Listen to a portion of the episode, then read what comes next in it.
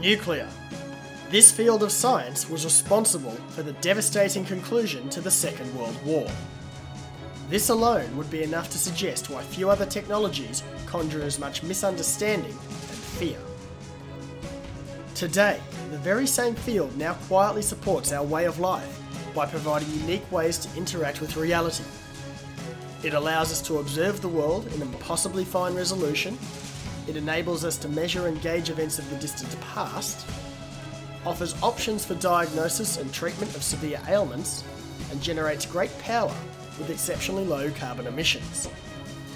The greatest tool for promoting understanding is discussion, and it is well overdue in Australia. Welcome to Going Fission, Australia's nuclear technology discussion. Today's guest is my first international expatriate on Going Fission. Amelia Tiemann is an undergrad studying a Bachelor of Arts at Bard College in New York.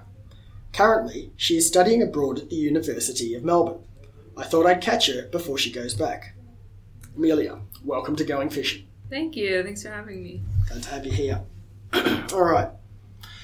Why did you choose to study abroad and how did you choose to come to University of Melbourne? Well, um, basically, I was at uni in the States in New York for three years. And uh, so I was in my second semester of my third year. And I decided I wanted to study abroad for a little bit, just to kind of get a change of pace, um, experience another country. It's quite common in the States, I think, for students to spend at least a semester or a year abroad, um, typically in Europe, sometimes in Australia, um, sometimes elsewhere. So, yeah, I'd been to Australia before. Um, I have cousins here in Melbourne, um, so that made it an easier decision. Um, I was sort of like Googling like universities in Melbourne. Um, and yeah, so I just picked uh, Uni Melb and decided to come over, and I really loved it. I loved the change of pace. Um, I was really used to like a small liberal arts college with, around like 3,000 students, so this is a huge change for me. I'm not sure exactly how many people are here, but definitely in the tens of thousands. So it was different for me, and the big lectures were something I hadn't really experienced before. Um, and then I decided to actually extend and stay another semester um, which was another good decision. And I think I've, I don't know, I think I've really like grown from just being on my own. Um, but I was already kind of used to being, you know, far from home because I went across the country. like 17 year old me wanted to go across the country for uni in the first place. So, where was 17 year old you from? uh, so, yeah, so I'm from California, from the Bay Area. Um, and my school that I selected is in upstate New York. It's called Bard College. And yeah, I just wanted to get away from mom and dad, um, go super far away to the cold, depressing winter. And I really wanted to do that. And yeah, and my mom's family is actually like mostly from that upstate like Westchester area, so it's quite near the school. So I still had like a bit of a support network, but I felt super independent at the time. and um, yeah, so I've just kind of been like really far from home for a long time. I kind of just want to go home. Little bit homesick. Little bit. Yeah, when I get home, my mom's like, like whenever I get home, she's like, "Oh, what can I feed you? Like, what dinners do you want when you get home?" And she like wants to take care of me. And then after about three days of that, she's like, why don't you do the dishes? like do some housework for once. Yeah. Nice. It's always nice to get home. it is. It is. Yeah. All right. I'm not super familiar with what constitutes a Bachelor of Arts, but all I know is that arts covers a very broad portfolio of, uh, of intellectual thought. Can you tell us a bit about your degree and what you study more specifically? Um, yeah, so I the name of my major is environmental and urban studies. So I think they um, purposely made it quite broad um, of a subject, and it's classified as interdisciplinary studies, I guess. Um, so I think in the states, I'm not really sure how it works here. They sort of divide it, at least at liberal arts universities, which is, I guess, a type of university approach or format. Um, they divide it into like Bachelor of Science, which is more strictly like STEM, and then Bachelor of Arts, which is kind of everything else, like the humanities, um, social studies, stuff like that. So my So like environmental studies falls into that category of arts because it's just uh, it's very like multi breadth, I guess.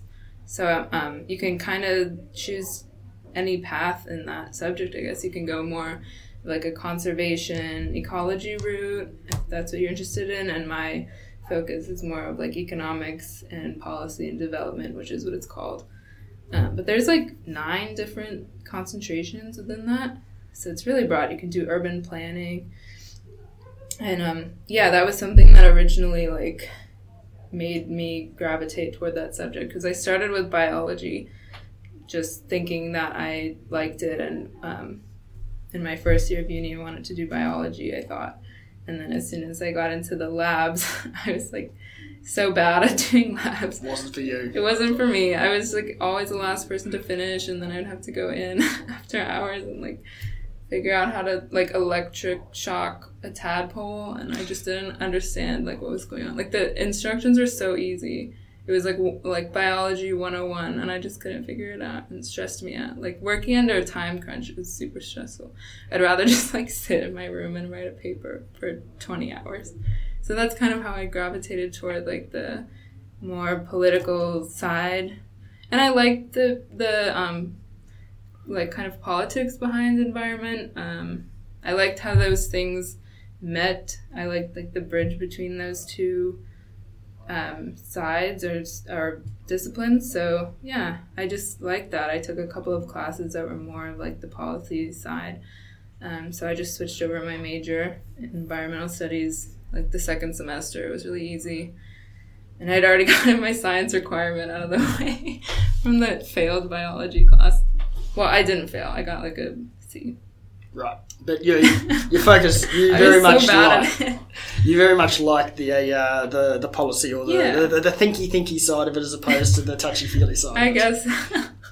yeah, but I still like biology and animals and stuff. I just might not do it in the lab. I might go outside. They're like, oh, just go in the environment, look at some trees. That's for me for sure. No worries. Yeah. All right. So I'm going to quote a tweet of yours. So, less than two years ago, I thought nuclear reactor meant atomic bomb that can wipe out a city. Later, I vaguely remembered people saying nuclear power has a lot of problems and immediately rejected it. It's interesting and informative to think back to what that was like. Can you take us on this journey down the nuclear rabbit hole for yourself? Oh no. Um, I don't know how much of a journey it was, but yeah, it was really that sad at the beginning. I like thought nuclear, just the word nuclear, had to do with weapons because that's what I learned in American history class in high school. When you learn about World War II, and um, yeah, so I just, the connotation was there in my mind. I didn't know anything else. You know, I'd never heard about nuclear power being a clean energy source. For some reason, I just didn't know what that was. Um, and then I remember learning a little bit about it. I think I asked my mom, and she knows quite a lot about nuclear, so that's another reason I got into it, is because of her. Um, so I asked her, like, basically what it was and why people were opposed to it, I think. I don't really remember a specific time frame about when that was, but probably in my first year or so at university. And um, she was like, Yeah, it's this really great technology, and just um, you know, it's been used for decades, but people don't like to talk about it because of prejudice. And being from a Jewish family, people always talk about prejudice every single day. So I was kind of familiar with that.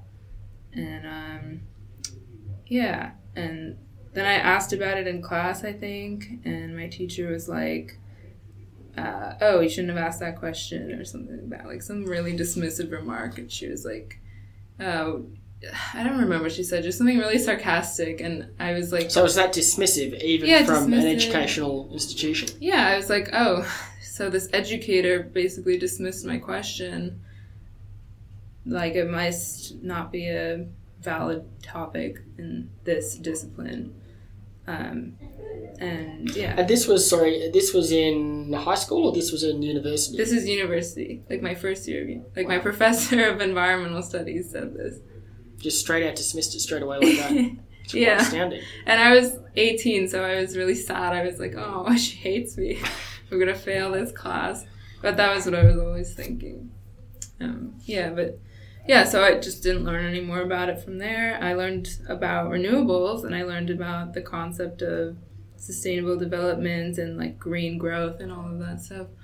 Um, and that was kind of what they were pushing in class. They were saying like, you know, sustainable development's the answer and greening technologies is the answer. But nuclear didn't have a place in that. And that trend kind of continued throughout my college years, I think. Um, just every environmental studies course I took would say we have to um, like shrink our footprints and um, minimize our our impact on environment impact and our output and just minimize what we're doing in ourselves and our presence on the earth basically.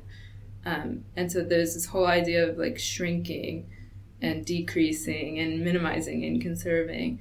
Um, and so when i was introduced to like the potential of nuclear power and what it's already done in the world i was like why is this not something that people talk about if it has the potential to power the world without us needing to just constantly be focused on conserving um, and living like i guess more like life lifestyles that are less impactful i guess or it seems to be the way you've described it and i think this is relevant.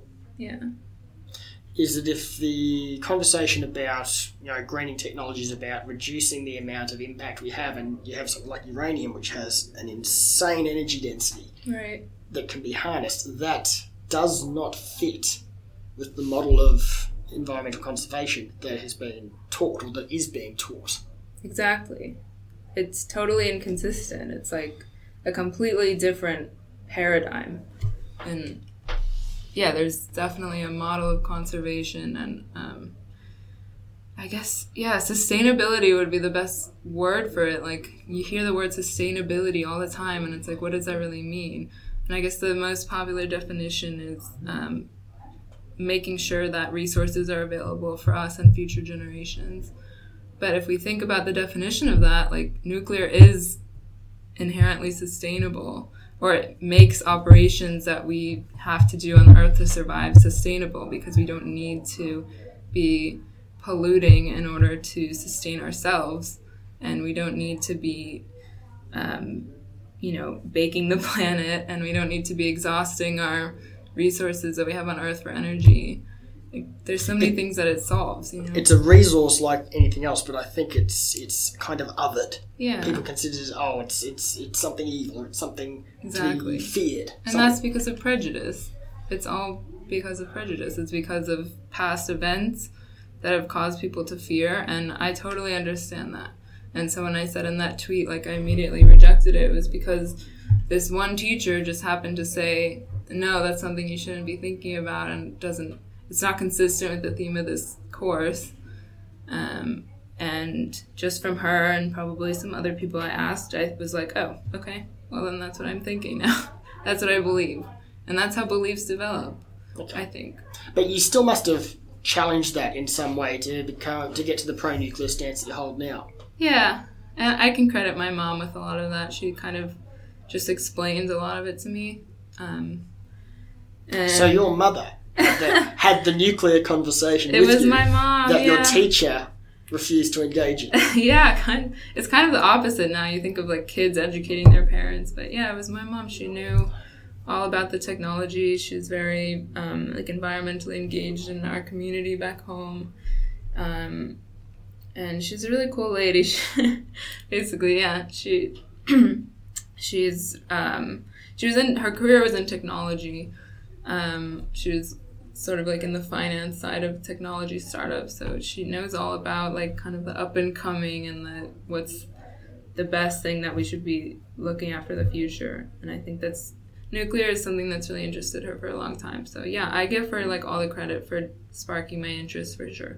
Um, but i did have to like read a lot of articles and read books Oh, definitely. and it, you know there was no course material that i could turn to and be like oh I can learn from this and like I can learn about this from my courses and I just had this moment of being like how much of these classes can I really take at face value and so I'm really grateful that university gave me this kind of knowledge, I guess, inadvertently that I shouldn't really take anything at face value, that I learn. I should always be questioning. Um, and even though they're professional educators, you know, you have to learn um, what's valuable information and what's something that you can take and be like, I'm not so sure about that. How can I read more and how can I learn more? And that's different from just outwardly being like, oh, they're wrong. Because if I said that, like, things wouldn't turn out so well either. Yeah. Which I even learned this semester. I mean, I didn't do so well on a paper about nuclear that I wrote, um, which I was a bit pissed off about, but it's okay. I'm over it now. Um, yeah, but I don't know. I, no one is like above questioning, you know? Like, no one is really immune from being questioned, um, especially environmentalists. Should always be questioned. Um, I don't know I'm going with this. It, it sounds like that you've challenged a position that's been held at the educational institution and you've received a bit of pushback for it, which might not be right and it might not be a uh, the way things should be, but that's yeah. the way it sort of panned out. Yeah, that's but, just um, the way it is. Having said that, you've still gone and done ultimately what you're supposed to do at a university. You've gone out, you've had a position, you thought, right, I'm going to look into this, I'm going to read something about it. Mm-hmm. You had that conversation with yourself and recorded materials, books and whatnot, that was being discouraged by right. teachers or by yeah. the course or by the faculty. Yeah. It's interesting. well, thank you. Not, look, it's not ideal, but um, I think it takes a certain amount of courage to actually, and when you're young, when you're 17 or 18, but getting a knockback like that from a teacher, that can that can be impactful, that can hurt, and um, to actually challenge that, I think is quite courageous. Oh, thank you. You've been involved with Generation Atomic, the brainchild of Eric Meyer, the world's leading pro-nuclear opera singer. Can yes. you tell us about what you did with this? Yes, he did, in fact, beat out all the other world leading pro nuclear opera singers. and he is number one, reigning king of opera singing pro nuclear. I think space. he's writing like a pro nuclear opera. It's it wouldn't surprise me. I've seen some of his video clips, and uh, there's one that I think he released very recently, which was I forget what he calls it, but it's it's a rewrite of Elvis's I think Now or Never ballad. and he rewrote it to be. Oh, you'll have to look it up. He's, he's found archival footage of EBR, the experimental breeder reactor, and called it "Clean Power Forever." and he sings it in his in his absolute operatic mastery, and it's actually very funny. Uh, it was very good. What is Generation Atomic, and what were you doing for them? Uh, so, Generation Atomic is a grassroots advocacy organization that is trying to mobilize, and I think this is their motto to mobilize and empower um, the young generation about nuclear energy and clean energy in general, but specifically nuclear energy. And they started around two years ago. I'm not exactly sure. December 2016, I think. Um, so, right around the time that they started, I think they were looking for kind of students to help them with um, their advocacy and campaigning in universities in the US. And since I had met Eric before when I was volunteering for him for the um, uh, March for New- or March for Environmental Hope in San Francisco, um, I just kind of did some little side work like organizing and sending him spreadsheets. Um, it wasn't that big of a deal. What's the, what was the um, the March for Environmental Hope? Tell us about that. Uh, I think uh, I think it's organized by Eric and uh, Michael Shellenberger put yep. it together. So it was a hope or a march that happened in like three or four U.S. cities. I think there's one in San Francisco, Chicago, and New York, and maybe somewhere else. A couple of years ago, and they just it was a pro-nuclear environment rally. So it right. was like they called it the first ever pro nuclear, pro environment rally. So it was kind of the first of its kind. It's yep. pretty cool. And they just gathered together like um, different pro nuclear organizations, um, and including the Mothers for Nuclear. They're a really cool organization. Um, and yeah, so I just kind of participated in that and I wanted to see what it was about, and it was really cool. And that also sparked my interest in it. Um, and yeah, I can definitely credit my mom with a lot of stuff because she made the introduction to Eric for me, and that's how it all started. Oh, wasn't that sweet? Yeah, it was very sweet. My mom's the best. So you had a bit of um, you were involved in a bit of a road trip to Ohio for Generation Atomic, were you not? Yeah. Would you like to tell It us about that? Oh my god, it's so embarrassing. It wasn't even a road trip. It was just me taking the train for 12 hours from New York, from Bard to Ohio. It was like right when my summer break started. I forget, uh, two years ago? Yep. Um, yeah, they were in Ohio and Pennsylvania doing some campaigning for the nuclear plants that are, were under threat of closing prematurely there. Right. So there's, I think, three plants in Ohio, and they were all going to be shut down early unless there was legislation passed preventing it. And they were there trying to attend the community, like county fairs, um, and run like advocacy booths and get um, postcards and signatures. And they were doing a really great job. There was this entire team. They were canvassing. They were doing these booths, and they were sending off like thousands of postcards to the local legislators, like the state senate. Um, yeah, so they were like, "Yeah, we're here. Like, come join us if you want." but I was really far away. Um, but yeah, I was just kind of crazy, and so I decided to go. And they right, get a train ticket, jump on a train. I'll see you there tomorrow get morning. the Amtrak. See you at six a.m. They picked me up. They were in Oh, this nice. Airbnb with like eight people. And yeah, I was so excited because I had no friends. Like, I had nothing to do when I got home. And I didn't want to go home yet to my parents. So, So what was the risk? What was the reasoning that these plants in Ohio were fated to be shut down?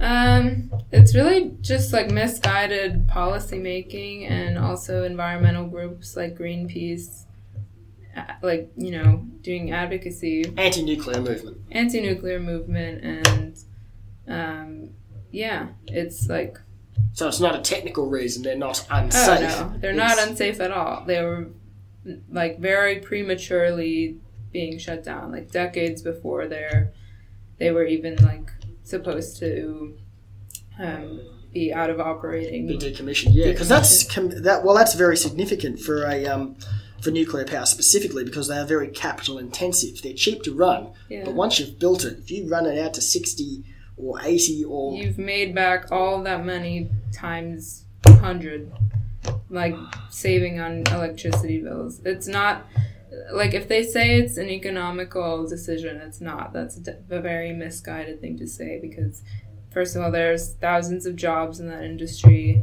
um, billions of dollars in electricity bills for these are just like local people that work at the power plants and that pay regular electricity bills. And so people don't know that that's happening. So we would be at these booths, like telling people, um, it's like, outreach. do you it's know what public this is outreach. hap- Yeah, exactly. Um, like, do you know how much carbon emissions is going to happen if like these plants go under? And do you know how much more you'll have to pay in electricity bills? And and those communities are really sustained by the power plants. Like, it's basically the economy in the those towns. And people were like shocked to find that out. But some people obviously work there and they're like, um, yeah, I know all about this. This is my job that's at stake. And we'd have like some little kids be like, please save the plants on the postcard. They would write like, save the plants because it's my dad's job. And like, I don't want him to lose his job. So it was good community engagement. And that's what Jenna is all about. Like, they just want to um, Make it more broadly known the role this Yeah. technology plays and should play. Yeah, and they they don't want to frame climate change as like this big disaster, even though you know it kind of is a big disaster. But they don't want to. They don't want that to be their like mantra that we have to save ourselves from ourselves. They kind of want to be like, look, there's this technology here and this possibility, and anybody can be a part of the movement. And it was a really positive thing. It seems like a good idea because it's about okay. Well, nuclear power is low emissions and can fight climate change, but these are all the other things an intelligent, well thought out investment in the community that it can offer. and I think that's actually a very good idea. It's a um, yeah, it's it's a positive story. It's this is an opportunity. This is something that can that can benefit a community. Yeah, of course, it's very positive, and it's not even something that has to be invested in, like financially, because it's already been. Oh yeah, the existing in the sense of Yep. yeah, they're already existing. So like closing them down is a much bigger change than not closing them down. then keeping them running. Like there's no implications, like negative implications from keeping them running, but they're shutting down even though there's no real reason to. And that's where there's misinformation. And that's as a result of poor government policy or poor energy Yeah. market policy. yeah, misguided. That's something I think we have here. yeah. I could say you guys Alright. have a little bit of misguided energy policies. Oh, I- I'd say it's a I'm little no bit more than a little expert. bit, but yeah, yes, yes. All right, very good. Look, you were also you spoke at the eighth Thorium Energy Alliance conference in St. Louis. Um, what's the Thorium Energy Alliance? So, the Thorium Energy Alliance is the leading organization in the US that is trying to promote um, thorium for nuclear fuel, which doesn't currently exist in reactors today, but will potentially in next generation reactors or fourth generation reactors. Um, so, the organization is run by John Kutsch, and it's a coalition of industry people and engaged people. And um, there was the eighth conference in st louis and generation atomic wanted to be part of it because um, they love that group. And we just wanted to i said i spoke there but i didn't really speak. I was sort of part of like a presentation like a group presentation where we kind of spoke about what we did. And then we led these little breakout sessions or everyone wrote like letters to the editor um, uh, for ohio. It was like fake because they couldn't actually write it because they weren't like residents of ohio. Oh, but it was just to practice kind of. And people had never done that before so they were like oh this is fun. Maybe i'll do this where i live. Okay, so you're representing or you were help representing Generation Atomic at Yeah. that particular event. Yeah, I was just there kind of to see what was up and what was going on and what those conferences were like and meet people and it was a lot of fun. And I was um, kind of in that area anyway because my dad's from St. Louis, so that was fun. Nice. Cool. All right. Well, let's talk a little bit about the US and the USA, uh, the US and the Australian uh, energy market. You guys have just shy of 100 operational nuclear power reactors, biggest fleet in the world. Australia has none. We've outlawed building them. Furthermore, the USA has 50 operational research reactors, and we've got one. Now, I won't be offended by any honest criticism, but how does this? How, how do you reconcile this? How do you see this as a as a US observer or uh, living in Australia? What does this say to you? Well, um, I wouldn't say I've really lived in Australia long enough to be an expert on your guys' energy policies, but um, just being a student, I think, and taking an environmental politics subject here, um, I've gotten to learn enough about it that I can draw some comparisons. So, get ready. No, I'm just kidding. Brace. I'm ready. um, yeah, uh, yeah, it's just interesting to learn because, like, obviously, there's some ways that you can compare U.S. and Australia, and some ways that they're really different. Um, in the sense that we're both like a liberal democracy, I guess. Like, environmental policies are kind of passed in a similar way. It's not the same because you have a parliamentary system, but anyway, I don't really know the details, but um, I do know that like our respective like adoption of international law has been very different. Um, like, I think you guys didn't sign on to Kyoto Protocol right away, and then once you did, it was like to get more emissions passed, like so that you We could wanted to weaken the target. you wanted be- to pollute more or something like that. But the U.S. isn't much better because like we know that like Bush didn't want to sign it either, and then that set the precedent for everything. And um, yeah, I think the U.S. or Australia kind of like followed in the U.S. footsteps of like not signing stuff. Um, if I or challenging the correctly. challenging the targets because well we're Yeah. running a we're running a nation here and it's currently still being powered by fossil fuels. yeah, it's like all coal. Here, Isn't yeah, lo- uh, Like a large part of it is coal. I think it's 60 or 70 65. It's pretty high, and then there's a large portion of gas on top of that. Yeah. And yes, we have some wind, and we have some solar, and we have a bit of oil. And if you Yeah. if you go to a mining town, they'd probably run it all off diesel. Um, but yeah, it's a um, and it's also separate grids as well. We've got the national electricity market. Mm-hmm. From my understanding, in the US, it's one grid. Everything's connected, and I think you even uh, connect to parts of Canada as well. Probably. I think so. I'm not sure, but we have several grids. We've got the NEM, which connects Tasmania, South Australia, Victoria, New South Wales, and Queensland. Uh, Perth has their own grid, and also Northern Territory. Uh, sorry, not Northern Territory. The um, Darwin has their own system as well. So, uh, and then if you've got any other mining town, Right. Karratha or Weipa or whatnot, they're on their own. They've got to manage themselves. So we've got a very, we've got a, we've not got one grid. We've got multiple systems going around, which Yeah. um, yeah. And there's uh, lots of mining towns that are like the entire economy is based around the mining, right? Absolutely, yeah. So then that wouldn't like they'd be very affected if mines were to close down. Yeah, definitely. And I mean, those, I mean, for example, you look at something like, um, let me think, Karratha, which is uh, Rio Tinto, iron ore, and there's, what's the other one out that way? BHP runs at Port Hedland.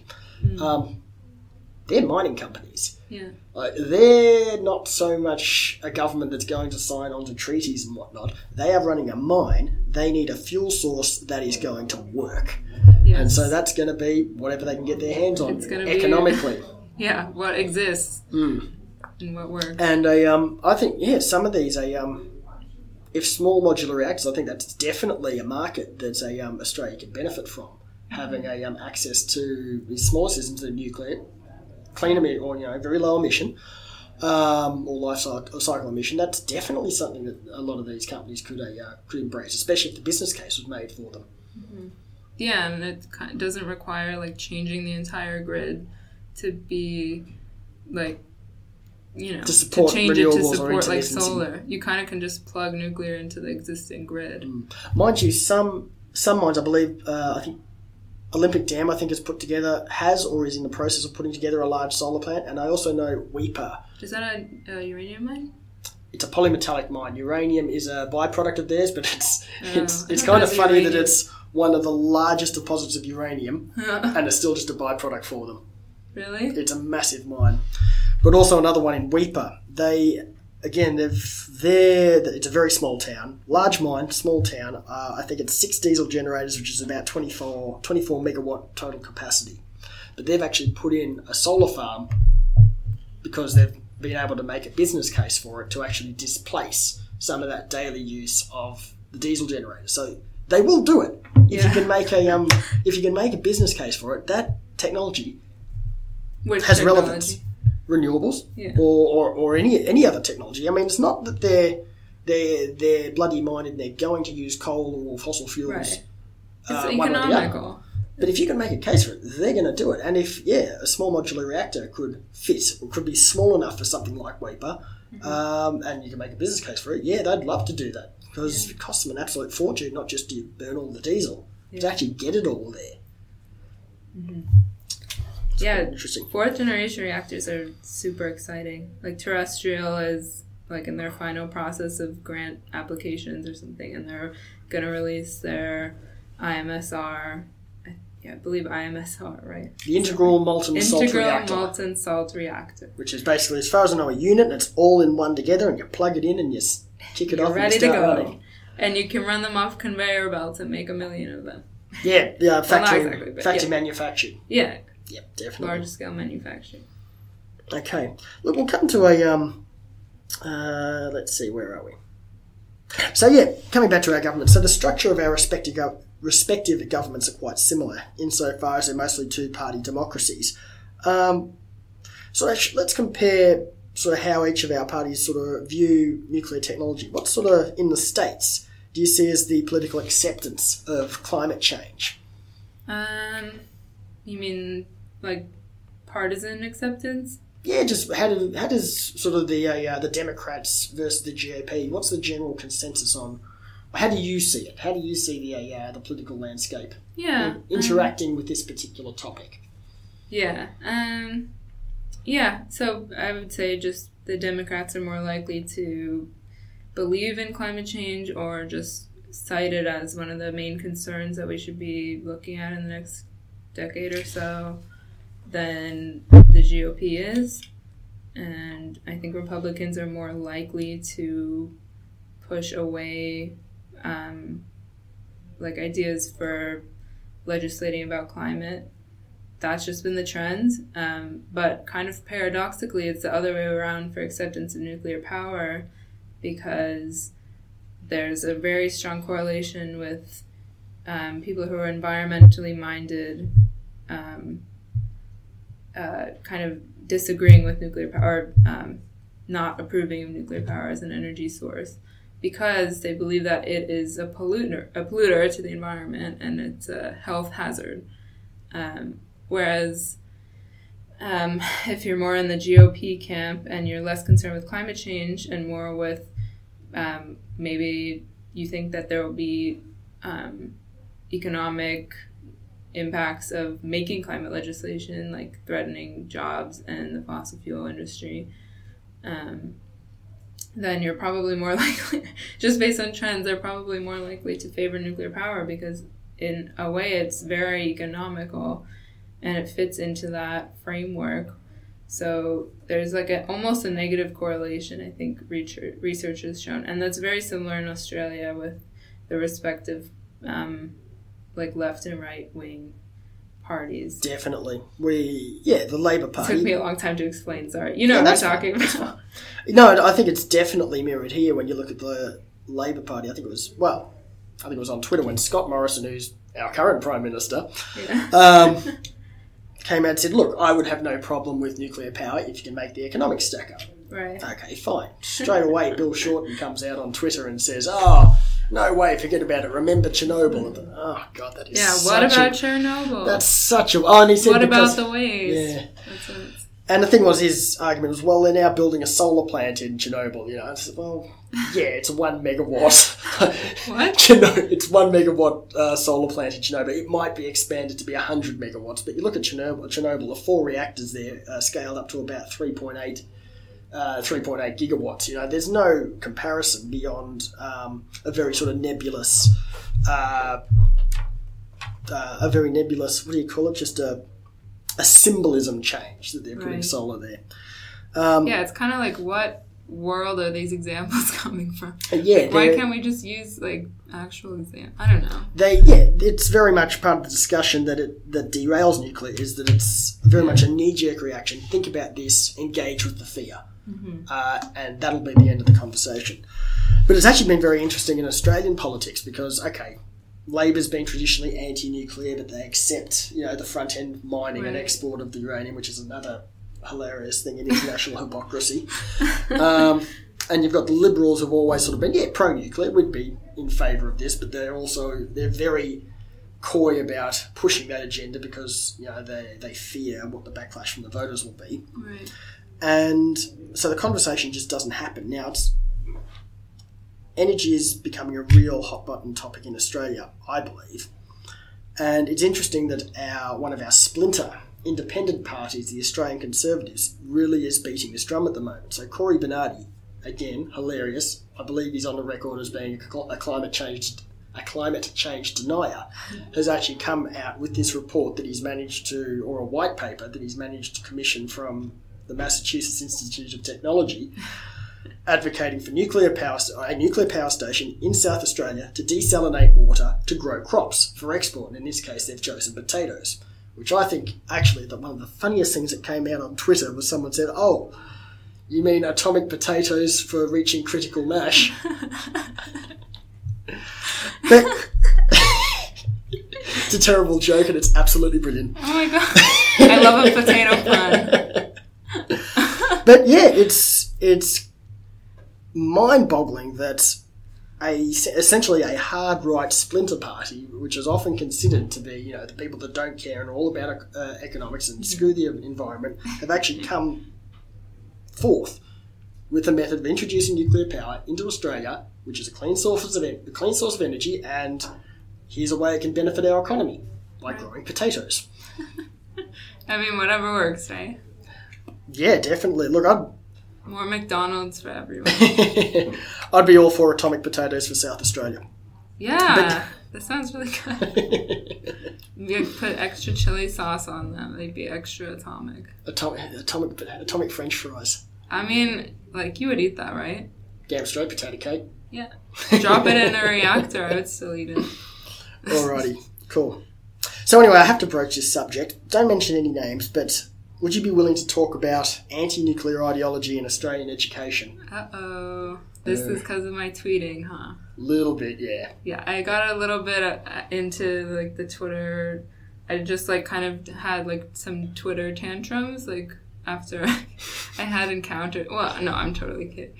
Um, yeah, You were venting some frustration. I was venting frustration. I just wanted to see what the reaction was, and then for some reason I got this big reaction, and I was like, oh, people are really cheering me on. This is kind of nice. Like, it sounds like I'm giving her a bunch of attitude, but really I'm just kind of like scared of talking to her about my essay.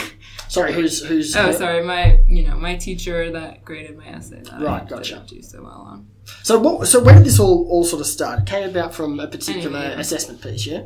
Um, yeah, I mean, kind of. I, uh, I'm taking, so I took environmental politics, or, uh, yeah, global environmental politics this year, and environmental law, just because I kind of wanted more of the background on Australia. Yep. Um, so it was interesting, but just they wouldn't talk about nuclear in the class, which is to be expected. You know, it wasn't like I was outraged and I was like always asking questions because I'm pretty shy in class. Um, but I was just kind of observing, and I would ask a question here or there, and I encountered some um, course materials. Um, one of the readings was from the ACF, the Australian Conservation Foundation, Conservation um, Also anti-nuclear. Right, very anti-nuclear, and the article was. Should I talk about the specific article?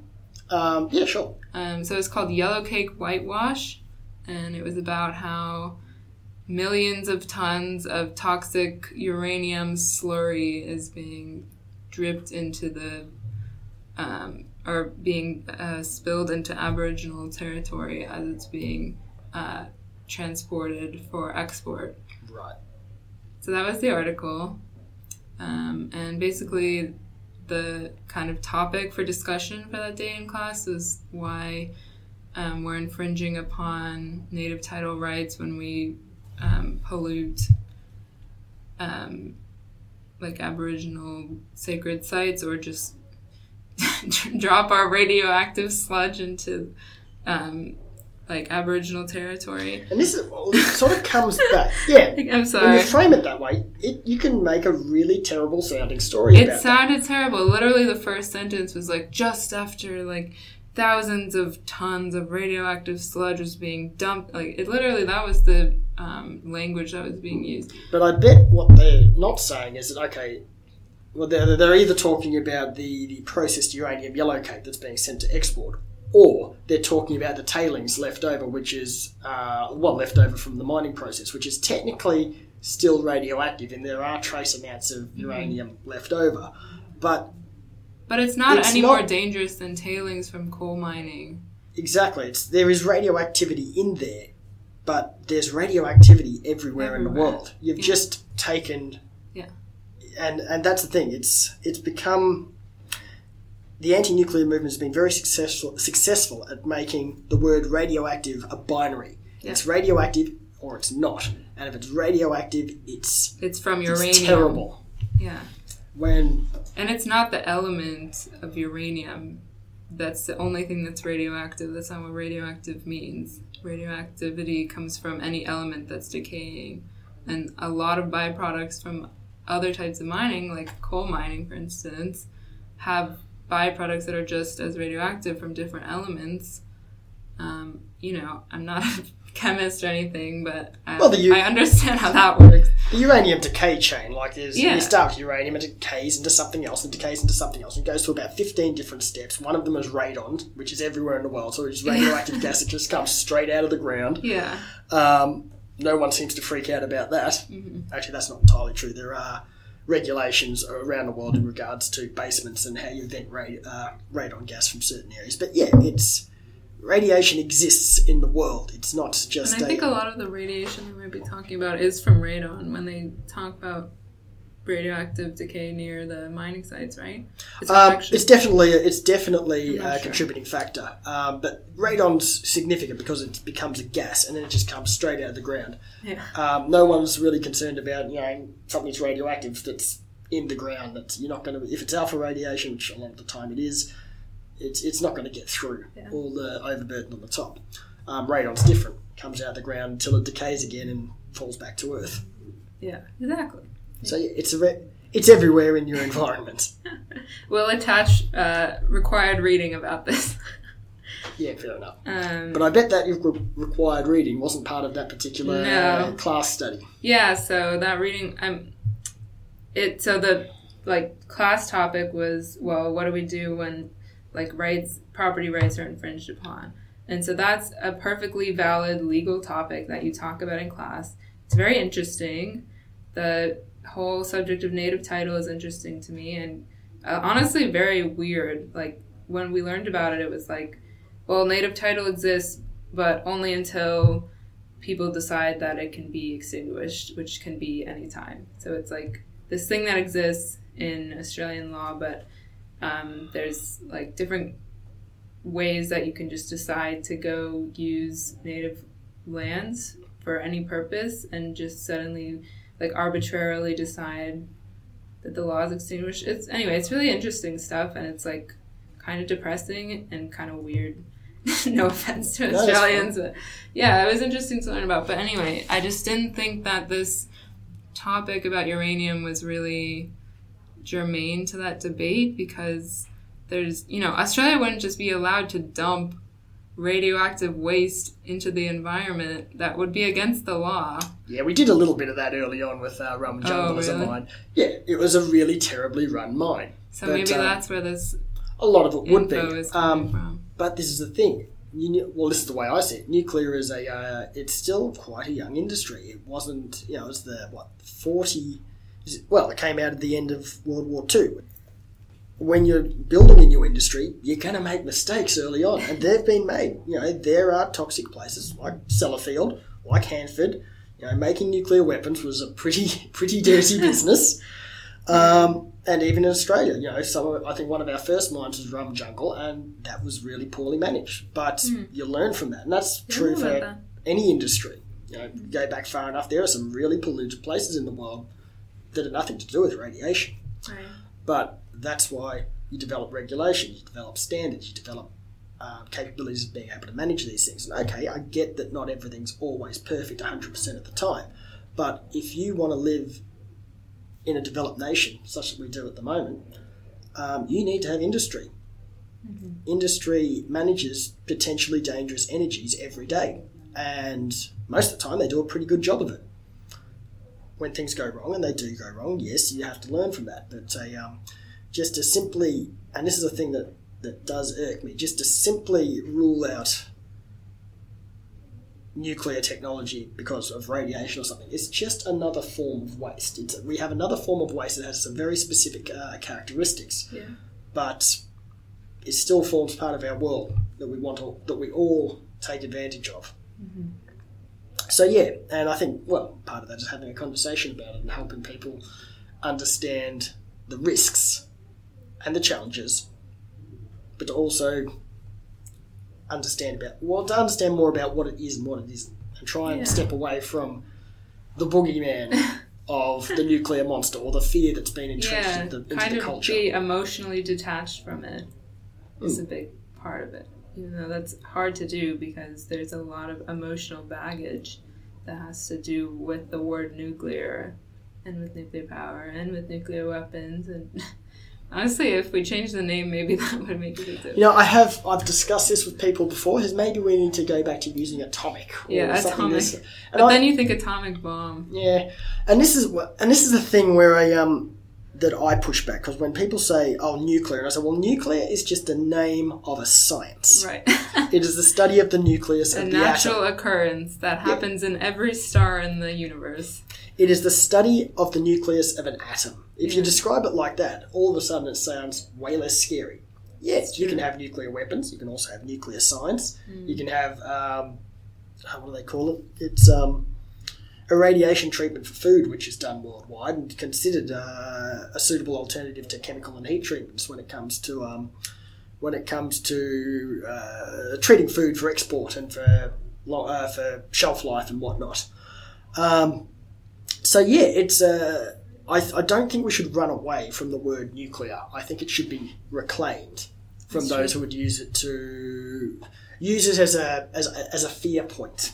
Yeah. That's nuclear. That's dangerous. No, that's nuclear. That's a science. It's just chemistry and physics. Chemistry. It's yeah, like physics, nuclear chemistry. There are nuclear chemists. There are nuclear physicists. Um, it is an application of science. It's not the apocalypse. And what you said before about um, it just being a different form of waste with different characteristics, like it's also important to just know really the science of what's going on and like where the waste is stored, what happens to it once it's stored, the quantity of it. Um, because you know this teacher would say like well waste is something that you really have to figure out what to, you're going to do with and it's something that has to be addressed if you're ever going to do academic analysis about nuclear power that's something my teacher said to me I'd agree with that. so i was like yeah absolutely you're right but it's not really a hard thing to address because like it's literally easy to say what happens to it you know it's And- not On that logic, and this is a, uh, a point of contention that no one seems to argue, but what do you do with the waste from fossil fuels at the moment? we just vent Yeah. that into the atmosphere. Yeah What's the? pl- There's no plan there. That's just I can understand why it happened. You know, back in the day, industrial revolution, and well before that. Oh, we burnt this. We get heat. We can use this. yeah no it one was- was thinking about the. It was the turning point for humanity. yeah, no one was thinking about greenhouse gas emissions and climate change when they discovered that coal burnt. It was it was becoming much more of a. It was much more of a. We understood a lot more about it when we started a. Um, well, I suppose when we learned how to fission the atom and we developed nuclear power, and all of a sudden our waste was something that was tangible and mm-hmm. was a solid that you could say, there's the nuclear waste in that parking lot over there, or in that reactor, or in that Yeah. fuel pool. It's very Not much something that's visible. It's not something that's invisible greenhouse gases in the atmosphere. It's true. Hmm. Alrighty, well, look, we'll wrap up fairly soon. It's been very interesting, but Aw. What do you think your your Sorry, plan folks. is? what do you think your plan might be once you graduate? Do you have a particular thing in mind, or are you still juggling possibilities? Uh, I guess juggling possibilities is the answer, although I have no idea what the possibilities are. Do you still have more study to do when you go back to the I US? do. I graduate in May. Um, yeah, May 2019. So I have one more semester. So I've just finished my second to last semester. So, yeah, in the US we have four years of university typically. I know it's three here. Oh, it depends what course you do. Um, some are three, some are four, some Oh, are ridiculous and they're five. Five. Uh, some are five if you fail a subject. Well, I I've might be there. doing five years. That would be. Uh, Many of us been there. I've been there. really? You Yes, I did have. five years of university? I uh, no, Of I, undergrad? I I did fail a subject at one point and had to. Well, I, I did some work part time and came back to it. But yeah, Everyone fails. It's okay. Yeah. If any of you guys are uni students, don't worry. It's okay to fail. No, I'm just kidding. You should do your homework. quite right. The fourth generation blog. Yeah, the fourth I have read some of your articles on that. Can you tell us a little bit about the um, Aw, fourth generation blog? Um, yeah, it's a blog that's well, it's a bunch of different experts and also students. Um, just who, kind of whoever wants to say something about nuclear or about um, advanced nuclear technologies, and Canon put it together, and it's um, kind of everyone writes like a 600 word post. Although I think Ben, I think you might be guilty of writing 10 times longer than that, but. I, I, I, I would I would refuse to believe it. I think you wrote like a 10,000 like or yeah, like ten thousand word blog post. Um, but everyone else has to write six hundred words, and yeah, it's like every week or so. Um, there's a new post, and it's kind of like insights, mixture of like insights, um, news, just whatever's going on that we think is important to know. But it's not just related to what terrestrial energy is doing with our Uh, IMSR. It's Some of it is, um, but by all means, but it's not restricted to that. yeah, it's well, they, it's like the fourth generation blog, so it's Okay. like focus on advanced technologies, but it's also there's also climate and um, yeah, just technology in general and the future, The future for nuclear. just the future. Okay. It's the good. future blog. So yeah, it's been fun. I've just written a couple of things for that, but yeah. Um, Well, it's been a lot of fun. Amelia Tiemann, thank you very much for coming to speak to thanks us so on much for having me. This is a lot of fun. No worries. Excellent. Thank you for listening. Going Fission thanks Amelia for her contribution and wishes her well for her studies and future career. The Fourth Generation blog is at fourthgeneration.energy. Several articles by Amelia are hosted there. Generation Atomic is found at www.generationatomic.org. Links are in the description for Eric Meyer's Clean Power Forever music video on YouTube, the MIT white paper entitled Potential Applications of the Modern Nuclear Fuel Cycle to South Australia, and the article Yellow Cake Whitewash. Please note that this article is paywalled. Thank you for listening. At Fish and Going is the podcast's Twitter handle. Australia is a young nation located on the far side of the world. Our history demonstrates we can stand up to injustice, admit when we are wrong, and muster the courage to act in spite of our fears. By no means are we perfect, but we often punch above our weight on the world stage. Today, our greatest challenge is not posed by international tensions, but from how humanity chooses to progress. We have everything we need to lead the world in making the right choice, and we only need to embrace the courage to do it.